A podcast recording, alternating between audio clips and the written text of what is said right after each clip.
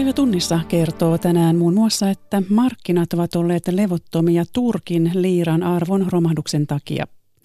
Nuorten huoli ilmastonmuutoksesta on lisääntynyt tuntuvasti. Puhumme myös Brexitistä. Brexit-kansanäänestyksestä on kulunut jo kaksi vuotta, mutta ratkaisuja sen toteuttamiseen ei ole vielä löydetty. Ja Japanissa on alettu korvata hotellien henkilökuntaa roboteilla. Studiossa Salme Unkuri, hyvää maanantai-iltaa.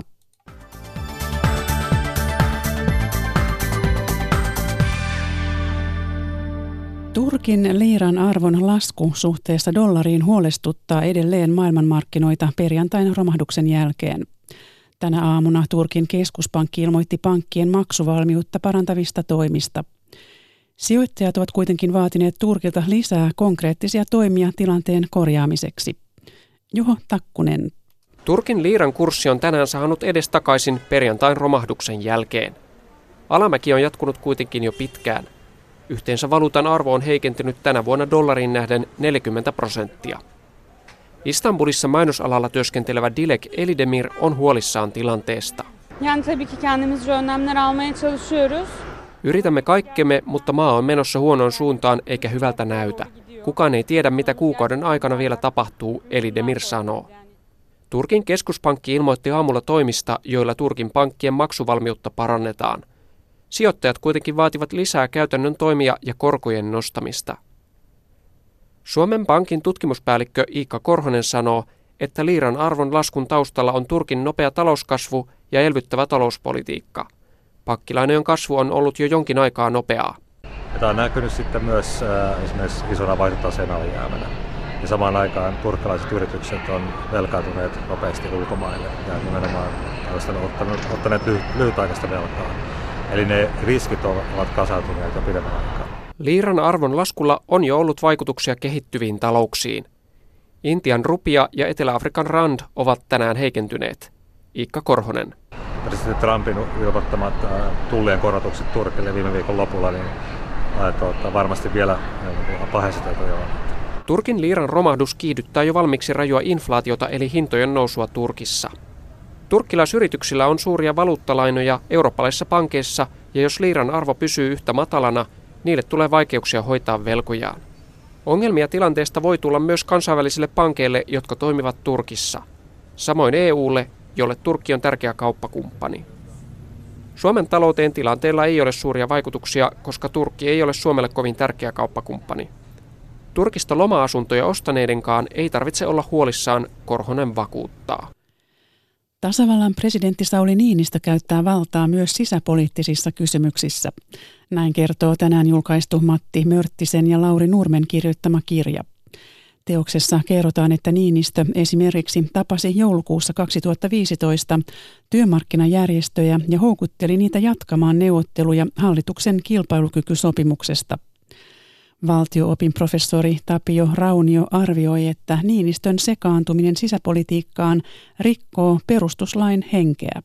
Hallitus vastaa kaikesta sisä- ja EU-politiikasta. Presidentin pitäisi vain pysyä näistä asioista erossa sillähän ei ole mitään merkitystä, että hyödyntääkö vai haittaako se Niinistön toimet, koska vaan kyse on siitä vallanjaosta. Ja ainakaan mun näkökulmasta se lopputulos ei sitä oikeuta. Tässä on nyt tietenkin semmoinen ongelma, että, että kun otetaan varsinkin tällä hetkellä huomioon istuvan presidentin poikkeuksellisen suuri kansansuosio, mun on esimerkiksi aika hankala kuvitella, että pääministeri tai joku muu johtava poliitikko uskaltaisi sitten kovin avoimesti presidentin tämmöistä aktiivisuutta lähteä julkisesti moittimaan totesi valtio-opin professori Tapio Raunio.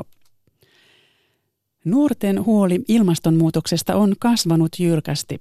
Asia käy ilmi nuorisobarometrin ennakkotiedoista. Samalla yhä useampi nuori yrittää vaikuttaa ilmastonmuutokseen omien kulutustottumusten kautta. Ekologisuudesta on tullut nuorten keskuudessa trendikästä. Hanna Terävä. Pitkä kuuma kesä antoi monelle kouluun palaavalle nuorelle ajattelemisen aihetta helsinkiläinen lukiolainen Mairi Liukko. Tästä on paha sanoa just tällaisista helleaalloista, että mistä ne johtuu, mutta ne voi olla ihan sattumaakin, mutta just, että kyllä tämä niinku huono suuntaan voidaan olla menossa. Uusimman nuorisobarometrin ennakkotietojen mukaan nuorten huoli ilmastonmuutoksesta on kasvanut todella voimakkaasti viimeisen kymmenen vuoden aikana. Kun vielä vuonna 2008 melko tai erittäin huolissaan ilmastonmuutoksesta oli noin 40 prosenttia nuorista, on luku tänä vuonna noussut liki 70.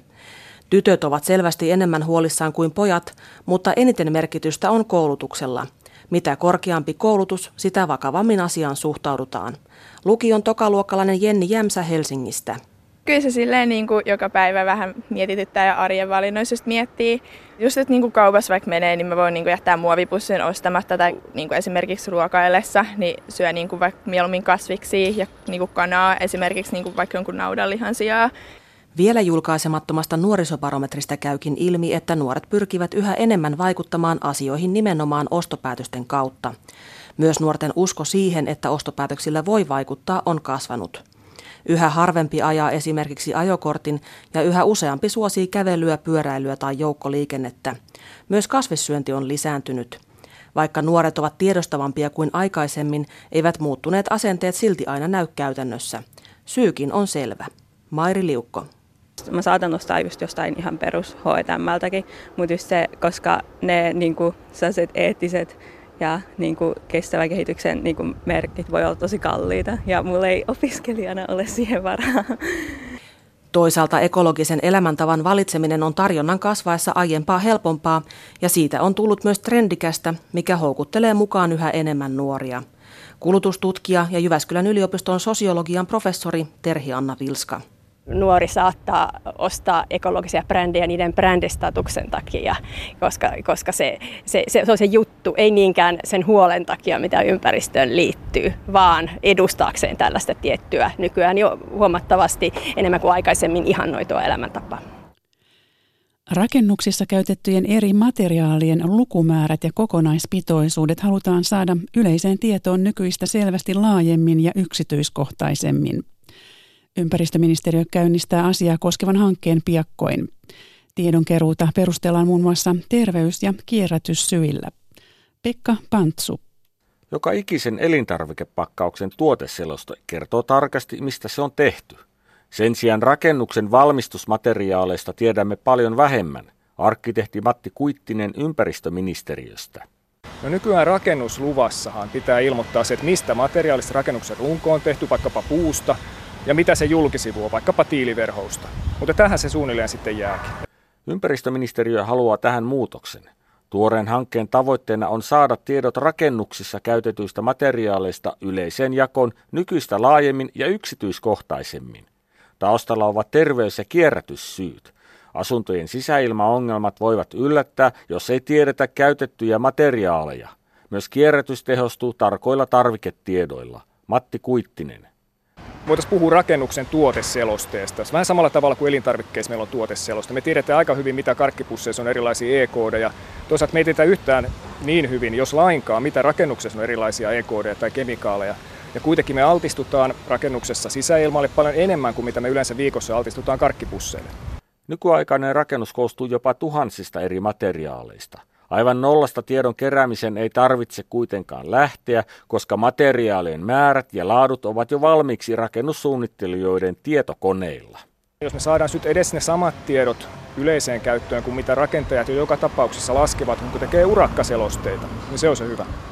Rakennusala ei näe periaatteellista estettä jakaa tuotetietoa muillekin. Johtaja Pekka Vuorinen rakennusteollisuus RTstä niin se on tulevaisuutta kyllä ihan. Ja kyllä me se, siihen ollaan varauduttu tässä mielessä.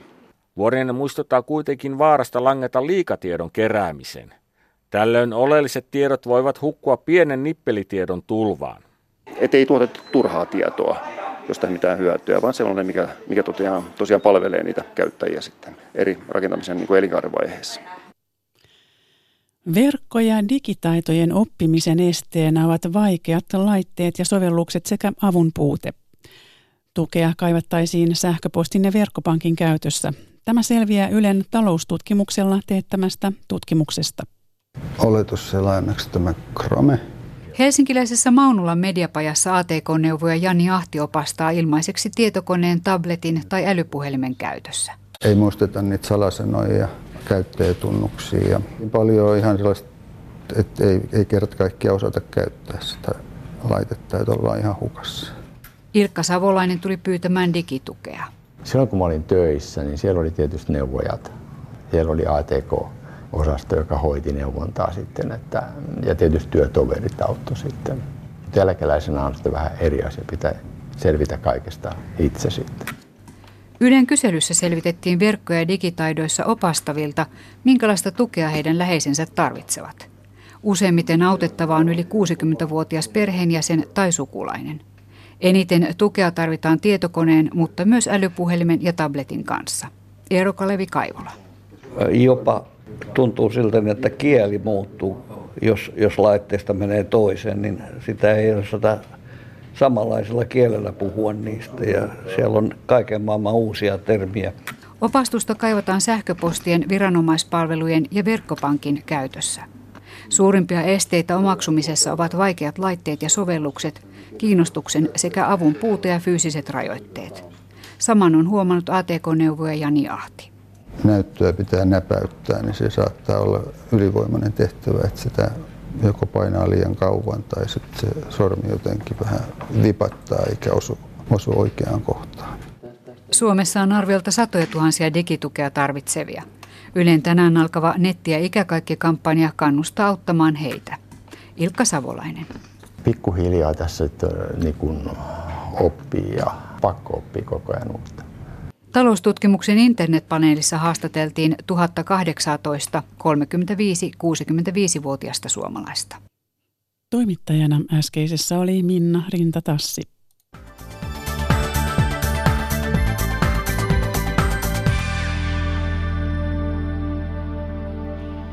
Ja seuraavaksi puhetta Brexitistä.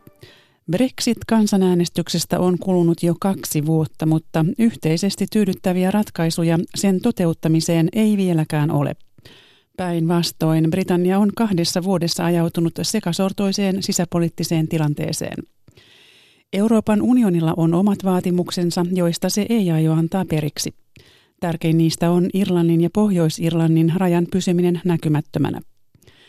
Aiheesta ovat Jari Mäkäräisen kanssa keskustelemassa ohjelmajohtaja EU-asiantuntija Juha Jokela ulkopoliittisesta instituutista ja toimitusjohtaja Risto E.J. Penttilä Nordic West Officeista. Penttilän mukaan EUn kova linja ei ole hyväksi neuvotteluille. Ei suinkaan. Et siitä saakka, kun tämä tarina alkoi 2013, kun David Cameron ehdotti, että EU pitäisi vähän muuttaa, jotta heidän olisi helpompi olla mukana, niin EU on ollut tinkimätön, kaikkeen sanonut ei. Ja nyt me ollaan tilanteessa, jossa meitä uhkaa kaoottinen Brexit. Suurin syy tähän on tietenkin Britannian puolella, mutta tämä täysin tinkimätön, kylmä neuvottelu – asenne, jossa 500 miljoonan EU on sanonut, että me päätämme, missä järjestyksessä neuvotellaan mistä asioista ja kuinka paljon te maksatte meille, niin se on johtanut tilanteeseen, että meillä tosiaan on vaarana lyhyellä tähtäimellä erittäin hankala tilanne, että meillä ei on sopimukseton tila, mutta pahempaa tässä on se, että tämä koko prosessi on muuttanut Euroopan unionin luonnetta. Vapauden majakasta, joka oli vapaaehtoisten kansakuntien yhteisö, johon haluttiin liittyä, on tulossa vartiotorni, joka pitää huolta siitä, että kukaan ei pääse karkuun, ja jos pääsee karkuun, niin maksaa siitä kovan hinnan. Ja tämä jälkimmäinen asia, tämä miten tämä muuttaa koko tämän EUn luonnetta, huolestuttaa mua vielä enemmän, vaikka täytyy myöntää, että tämä mahdollinen kaoottinen Brexit, erityisesti se, jos se kaoottisuus tulee finanssisektorille, on paljon suurempi uhka kuin EUssa on myönnetty tähän mennessä. Ja minkälaisia seurauksia ennakoit? Mä en ennakoi vielä mitään, koska puhun siksi ja yritän äh, saada äh, EU-neuvottelijat heräämään ja Suomen puhumaan sen puolesta, että sen sijaan, että EU varoittelisi yrityksiä ja kansalaisia kaoottisesta Brexitistä, se tekisi jotain, jotta saataisiin sopimusaikaan, eli myönnytyksiä. Mutta jos nyt sanotaan lyhyesti, niin pahinhan on se, että, että finanssisektorilla ei tiedetä, mikä on sopimusten tila. Ja silloin lähestytään tämmöistä liiman tyyppistä tilannetta. En pelottele, että meillä on liiman edessä, mutta saman henkinen tilanne, jossa yhtäkkiä ei tiedetä, mikä on tehtyjen sitoumukseen sopimusten kohtalo seuraavana päivänä. Se on edessä. Puhumattakaan tietysti näistä, mistä on puhuttu paljon, rekkajonot ja kaikki ne, mutta mä pidän tätä finanssisektorin tilannetta kaikkein pahimpana. Juha Jokela, miten kommentoit, missä määrin tämä kritiikki osuu maaliin? No, mun mielestä on hyvä ensinnäkin keskustella siitä, että, että, että miten tässä eri osapuolet olisivat voineet toimia ja, ja onko esimerkiksi EU-toimintaan kritiikkiä. Ehkä lähdetään sitä EU-luonteesta, lähtisin liikkeelle ja pohtisin sitä hieman, että, että tämä linja on todellakin ollut johdonmukainen siitä asti, kun David Cameron alkoi yksipuolisesti vaatia EU-muutoksia. Ja oikeastaan mä luulen, että siinä se yksipuolisuus oli, oli tota iso kysymys EUlle. EU on aika hyvin, hyvin kehittynyt poliittinen järjestelmä, jolla on myös oikeusjärjestelmä. Ja jos EUta halutaan muuttaa ja EUta halutaan kehittää, niin, niin tässä tämä vastaus olisi, että se tehdään normaali EU-lainsäädäntöprosessien ja perussopimusmuutosten kautta. Et EU ei ole sen kaltainen ö, toimija, jossa yksittäiset jäsenmaat voivat niin vaatimuksia esittää siitä, että mihin suuntaan EUta viedään, ja, tai voivat esittää niitä, mutta jos niihin ei suostuta, niin sitten asetetaan tällainen kansanäänestys, tavallaan uhkavaatimus tähän ja, ja jopa ero, erouhkaus sitten leijumaan. Ja tähän niin aika johdonmukaisesti vastattiin. No sitten toinen kysymys on mun mielestä se, että, että missä määrin unioni on tällainen kuriunioni tai tavallaan unioni, jossa nimenomaan korostetaan sitä jäsenvaltioiden vastuuta ja Ehkä siinä mielessä on kyllä totta, ja, ja mitä Risto tässä sanoi, että tässä viime vuosina on tullut hyvin paljon sellaisia ulottuvuuksia esiin. Tässä on ollut eurokriisi, tässä on ollut myös nyt tämä pakolaiskriisi, ja kaikkien näiden yhteydessä on oikeastaan peräänkuulutettu sitä ää, sääntöjen noudattamista. Ja tässähän on se hullunkurinen tilanne, että niitä sääntöjä esimerkiksi euroalueella on rikkonut nämä suurimmat toimijat, kuten Saksa ja Ranska. Ja he ovat nyt sitoutuneet näihin sääntöihin ja, ja nyt sitten yritetään luoda sellaista pohjaa siihen. Mutta kyllä mä muistelisin, että kun Suomikin alkoi kiinnostua EU-jäsenyydestä ja, ja todella neuvotella siitä, niin kyllä tuossa prosessissa oli monta vaihetta, jossa Suomi joutui osoittamaan hyvin yksityiskohtaisesti ja tämmöisiä poliittisia sitoumuksia sille, että että tietyissä asioissa Suomi ei heittäydy hankalaksi. Tässä oli ulko- ja turvallisuuspolitiikka erityisesti sellainen, johon, johon myös silloinen presidentti Mauno Koivisto joutui ottamaan kantaa aika vahvasti, että Suomi ei tule, ei tule tätä venettä keikuttamaan. Ja tässä mielessä tämä niin EUn luonne on ehkä on sen kaltainen, että kyllä tämä vastuu ja sitoutuminen tähän unioniin on aina ollut tässä läsnä. Ja siinä mielessä tämä Brexit-prosessi ja tämä EUn linja, jossa ollaan hyvin tinkimättömiä ja jossa nyt sitten maa, joka on, on jolle on myönnetty eri vapauksia, haluaisi saada niitä eri vapauksia yhä edelleen sitten olematta jäsen, niin on kyllä hyvin hankala tilanne EUlle käsitellä. Ja tästä, tästä sitten osittain varmasti selittyy se, että tämä linja on ollut hyvin tiukka ja, ja tietyllä, tietyllä tapaa johdonmukainen siinä mielessä, että minkälainen toimija EU on. Joo, ja tämä johtaa juuri siihen tilanteeseen, missä me ollaan, eli ei katsota tilannetta niin kuin se on, jossa meillä hyvin läheinen ja tärkeä kauppakumppani, poliittinen kumppani haluaa lähteä pois ja jolla kuitenkin on täysin sama sääntöperusta kuin meillä. Jos me oltaisiin odotettu toisenlainen lähestymistapa, olisi sanottu, että katsotaan mikä on poliittisesti, pragmaattisesti mahdollista tehdä kahden valtion välillä. Tässä ei ollut mitään ongelmaa. Mutta olisiko EU voinut toimia jotenkin olennaisesti toisin?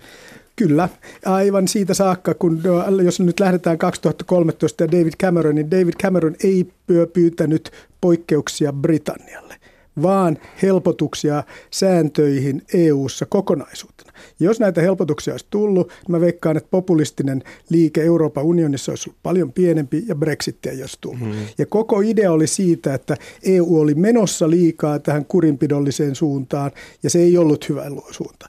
Ja, ja, ja tässä tullaan hyvin filosofiseen kysymykseen, että, että pitääkö meillä olla vain ja ainoastaan yhdet säännöt kaikille kaikissa asioissa. Ja jos pitää, niin onko, vatko ne olemassa tällä hetkellä? Ja, ja nyt tällä hetkellä väitetään, että pitää olla ja että ne ovat. Ja sanotaan Britannialle, että neljä vapautta ovat tinkimättömiä. Samaan aikaan meillä on ollut siis liikkumisen vapaus, rahan vapaus, tuotteiden vapaus, mikä vielä kansalaisten liikkumisen vapaus. Samaan aikaan EU-maat itse ovat rajoittaneet Ruotsin ja Tanskan välillä on ollut rajatarkastuksia. Monet EU-maat on panna rajat kiinni. Monissa EU-maissa vaaditaan samanlaisia muutoksia, mitä Britannia vaat.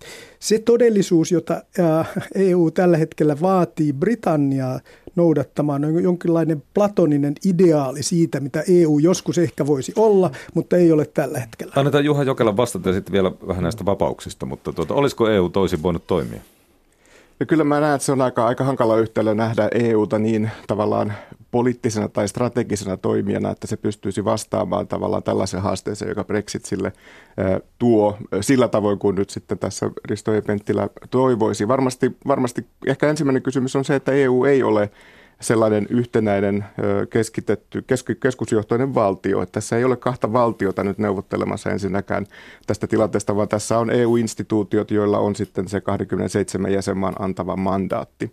Ja kyllähän tämä on niin tutkimuskirjallisuudessa aika vahvasti niin ollut esillä, että silloin kun EU on tavallaan joutuu vaikeaan tilanteeseen tai on uhattu, niin siitä käytetään tällaista siilimetaforaa, eli, eli se käpertyy palloksi ja suojautuu. Et se on, ja lainsäädännön taakse nimenomaan, sen EU-lainsäädännön taakse ja sen sääntöperustaisen järjestelmän. Ja, ja tämänhän ovat monet kansainvälisissä neuvotteluissa joutuneet kokemaan. Eli, eli EU ei ole kovin joustava neuvottelukumppani. Se joutuu aina ajattelemaan sitä poliittista konsensusta näiden jäsenvaltioiden kesken, joka on syntynyt ja joka on antanut sen mandaatin EUlle neuvotella.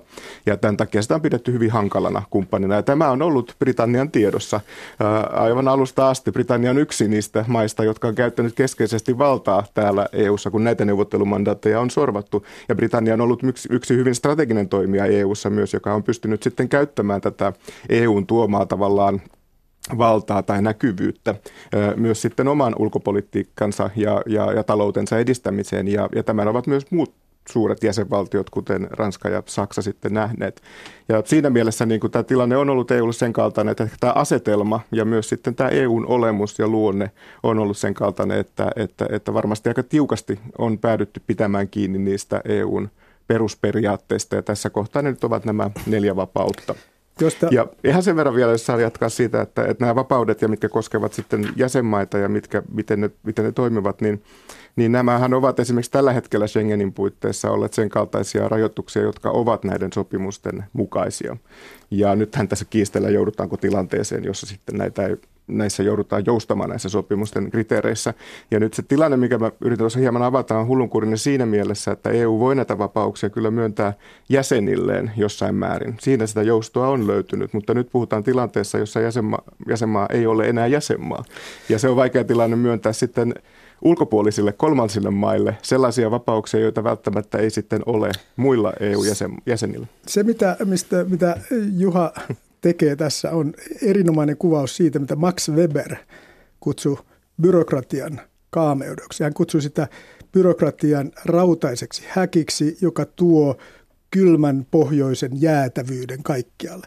Eli byrokratia ja säännöt ovat välttämättömiä, ne on tärkeitä, niitä tarvitaan. Mutta kun niiden ehdoilla aletaan elää, niin meillä ei ole mitään muuta mahdollisuuksia kuin elää niiden ehdoilla. Ja tämä on tapahtunut EUlle. Ja se huolestuttaa minua, että meistä on tullut tämmöinen sääntöjä katsova byrokraattinen juttu. Unohdetaan, että Euroopan unionissa on kysymys yhtenäisen Euroopan luomisesta, siinä on kysymys vaurauden levittämisessä, siinä on kysymys yksilöiden vapaudesta, yritysten mahdollisuuksista toimia. EU on valmis uhraamaan nämä kaikki perusperiaatteet sille, että sen säännöt sanoo, että me emme voi joustaa, meidän on pakko ottaa mieluummin kaoottinen Brexit, kuin tehdä fiksuja ratkaisuja. Minkälainen korjausliike sitten EU pitäisi mielestäsi Risto Eiji Penttilä tehdä? No Onko se edes mahdollinen? No joo, siis tässä tullaan, että ollaan, ollaan aika myöhässä vaiheessa, mutta kyllä nyt äh, EU pitäisi sanoa, että okei, nyt kun seuraavat neuvottelut alkaa, itse asiassa tällä viikolla taas puhutaan äh, Irlannista ja muusta, että ne kolme asiaa, jotka ovat EU, äh, Britannialle kaikkein tärkeimpiä, joka on ihmisten liikkuvuus, finanssikeskus ja Irlanti, niin sanotaan sitten nyt kulissien takana ja muuta, että okei, Katsotaan kaikki vaihtoehdot, mitkä ovat teille mahdollisia hyväksyä ilman, että tämä menee teillä uusiin vaaleihin ja kaoottiseen tilanteeseen. Ja sitten let's see what we can do. Sanoa vä- vähäksi aikaa lopettaa tämä sääntökeskeinen juttu ja katsoa tätä asiaa pragmaattisesti. Mitä Juha Jokela sanot siihen, onko se mahdollista? No, mä luulen, että nämä sääntöjen, sääntöjen tota, noudattaminen ja sääntöihin takertuminen on myös poliittinen valinta ja meillä on nyt sitten myös... Tämä on minun viestini tä- mm. täsmälleen, että Joo. se on sitä. Ja Joo. tässä on myös nyt komissio esimerkiksi toimimassa, joka on niin sanotusti oman ö, sloganinsa mukaan poliittinen komissio. Ja meillä on myös sitten jäsenmaat, jotka ovat tämän mandaatin EUlle ja pääneuvottelijoille antaneet. Ja, ja ei tässä kyllä niin kuin ollut oikeastaan sellaista tilannetta mun nähdäkseni, tai ainakaan niiden tietojen varassa, joiden varassa olen, jossa tavallaan olisi voitu sitten kovin helposti niin kuin joustaa tästä mandaatista. Ja ei ole ollut myöskään sitten jäsenvaltioiden välillä sellaista niin kuin, prosessia käynnissä, vaikka Britannia sellaista on varmasti yrittänyt luoda sinne näiden keskeisten liittolaisten kanssa ei, ei semmoista ole syntynyt. Ja tässä varmasti se kysymys on ollut se, että EU on nähnyt ja EU-jäsenmaat ovat tässä niin poliittisessa strategisessa harkinnassa nähneet tärkeäksi asettaa EUn tulevaisuuden ensi e, etusijalle. No brittien tulevaisuus, mitä sanot Risto Eiji Penttilä siitä? Mitä siellä tapahtuu seuraavaksi? Uh, no mun veikkaus, puhutaan paljon, että tuleeko toinen uh, referendum, kansanäänestys on sekin mahdollista, mutta paljon mahdollisempia on se, että Boris Johnson on seuraava konservatiivien puheenjohtaja ja hän ottaa aivan yhtä tinkimättömän linjan kuin EU ja sitten silloin alkaa niin kuin todellakin niin kuin tapahtua ikäviä asioita. Hmm. Mitä sanot Juha Jokala siihen? No mä näkisin, että... Todennäköinen skenaario. Varmasti tässä yritetään nyt edelleenkin päästä sellaiseen lopputulemaan, jossa, jossa tota, Teresa, meillä olisi mahdollisuudet viedä tämä sopimus maaliin, erityisesti tämän erosopimuksen osalta, koska siinä nyt on jo sovittu noin 80 prosenttia. 20 prosenttia puuttuu, josta suurin osa on sitä Pohjois-Irlannin ja Irlannin välistä rajaa. Ja sitten tämä isompi kysymys, joka liittyy näihin neljään vapauteen ja sen tulevaan suhteeseen, niin sehän on sellainen asia, josta voidaan neuvotella myös sitten se siirtymäajan puitteissa, jos se saadaan voimaan. Mutta se siirtymäajan voimaan saaminen edellyttää sitä erosopimusta ja sillä on nyt sitten kiire.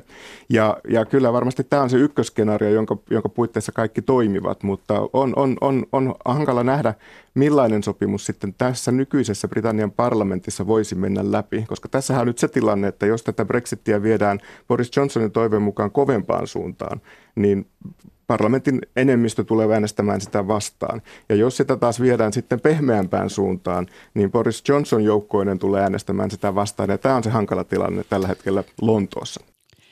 Tässä Brexitistä keskustelivat ohjelmajohtaja EU-asiantuntija Juha Jokela ulkopoliittisesta instituutista ja toimitusjohtaja Risto E.J. Penttilä Nordic West Officeista. Jari Mäkäräinen haastatteli.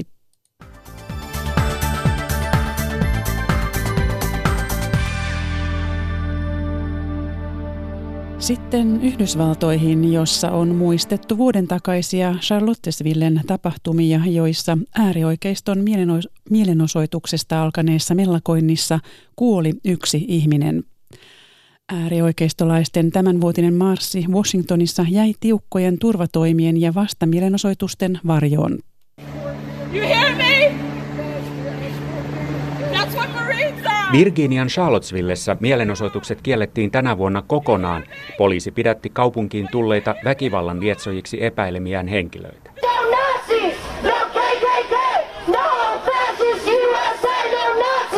Täällä Washingtonissa vastamielenosoittajat kokoontuivat jo tunteja ennen äärioikeistolaisia Valkoisen talon pohjoispuoleiseen Lafietin puistoon ja Vapauden aukioon. I need to stand up. Stand up against hate, stand up against white supremacy, stand up against the forces that would take us back to a very, very dark place. Bostonista vartavasten saapunut Robert Janet sanoi tulleensa, koska vihaa valkoista ylivaltaa ja pimeyden voimia vastaan on taisteltava. I've been in DC for a week and they've been talking like we were about to bomb Pearl Harbor. Yhdistäkää oikeistoliikkeen marssi Valkoisen talon eteen oli ensimmäinen äärioikeiston mielenilmaisu pääkaupungissa pitkään aikaan. Sen pelättiin johtavan vakavaan väkivaltaan. Marssijoiden määrä oli kuitenkin odotettua vähäisempi, paljon pienempi kuin vastamielenosoittajilla, ja turvatoimet olivat tiukat. Presidentti Trump oli poissa valkoisesta talosta viikonlopun vietossa. Trumpin välit varsinkin Yhdysvaltain mustan yhteisön kanssa ovat olleet huonot vuoden takaisesta Charlottesvillen mellakasta lähtien. Silloin Trump kieltäytyi tuomitsemasta pelkästään valkoisia rasisteja. Hän syytti tapahtuneesta kaikkia ääriaineksia. Nytkin hän vaati etukäteen Twitterissä kaikkia osapuolia ottamaan rauhallisesti ja välttämään väkivaltaa. Washingtonista Mika Hentunen. Ja kerrotaan vielä lopuksi, että japanilainen hotelliketju aikoo avata jopa tuhat uutta hotellia, joissa osa henkilökunnasta on korvattu roboteilla. Yhtiöllä on aikomuksena kasvattaa myös pelkästään robotilla toimivaa kahvilaketjuaan. Juuri Tokioon avatun viidennen hotellin erikoisuutena on vieraille tarkoitettu hoitoklinikka. Welcome to Henna Hotel. Please use the kiosk machine to complete your check-in. Hennaketjuhotellin Respassa tulijaa tervehtii kaksi humanoidia, ihmisen kaltaista robottia. Alkuhämmennyksen jälkeen on turha yrittää vääntää small talkia, sillä puhetta robotit eivät ainakaan toistaiseksi ymmärrä. Mutta itsepalveluun tottuneelle suomalaiselle sisäänkirjautuminen on melko vaivatonta. Japanilaisella Fujimoton pariskunnalla sen sijaan oli ongelmia, kun robotti meni juntturaan. Luulin, että robotti hoitaisi kaiken alusta saakka. Tämä oli vähän erilaista kuin olin odottanut, sanoo rouva Yukiko Fujimoto. Gintsassa sijaitseva sadanhuoneen hotelli pyörii hyvin pitkälle robottien varassa. Palkkalistoilla on vain seitsemän ihmistä. Resparobottien lisäksi käytössä on siivousrobottia, ilmanpuhdistusrobottia ja älylaitteen varustettu huone.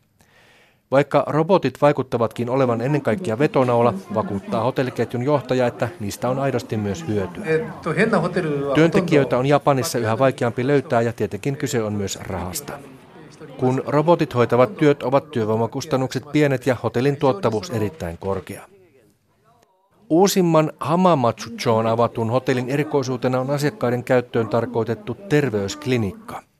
Tarjolla on ihotautien, suolistosairauksien sekä hampaiden hoitoa. Tulevaisuudessa aikomuksena on myös leikata hotellivieraita roboteilla. Hennaketju aikoo laajentaa myös pelkästään roboteilla toimivaa kahvilaketjuaan valttikortteina kilpailijoita edullisempi laatukahvi. Vaikka kahvilarobottikaan ei toiminut aivan odotetunlaisesti, oli kahvilan poikennut espresso- ja baarimestari eli barista Taisei Suzuki ainakin tyytyväinen. Kahvi on erittäin hyvää. He käyttävät papuja Etiopiasta ja Guatemalasta. Ainutlaatuinen kokemus, hän sanoo. Risto Mattila, Tokio. Ja tähän raporttiin Tokiosta päättyy maanantain päivätunnissa. Mukavaa loppuiltaa.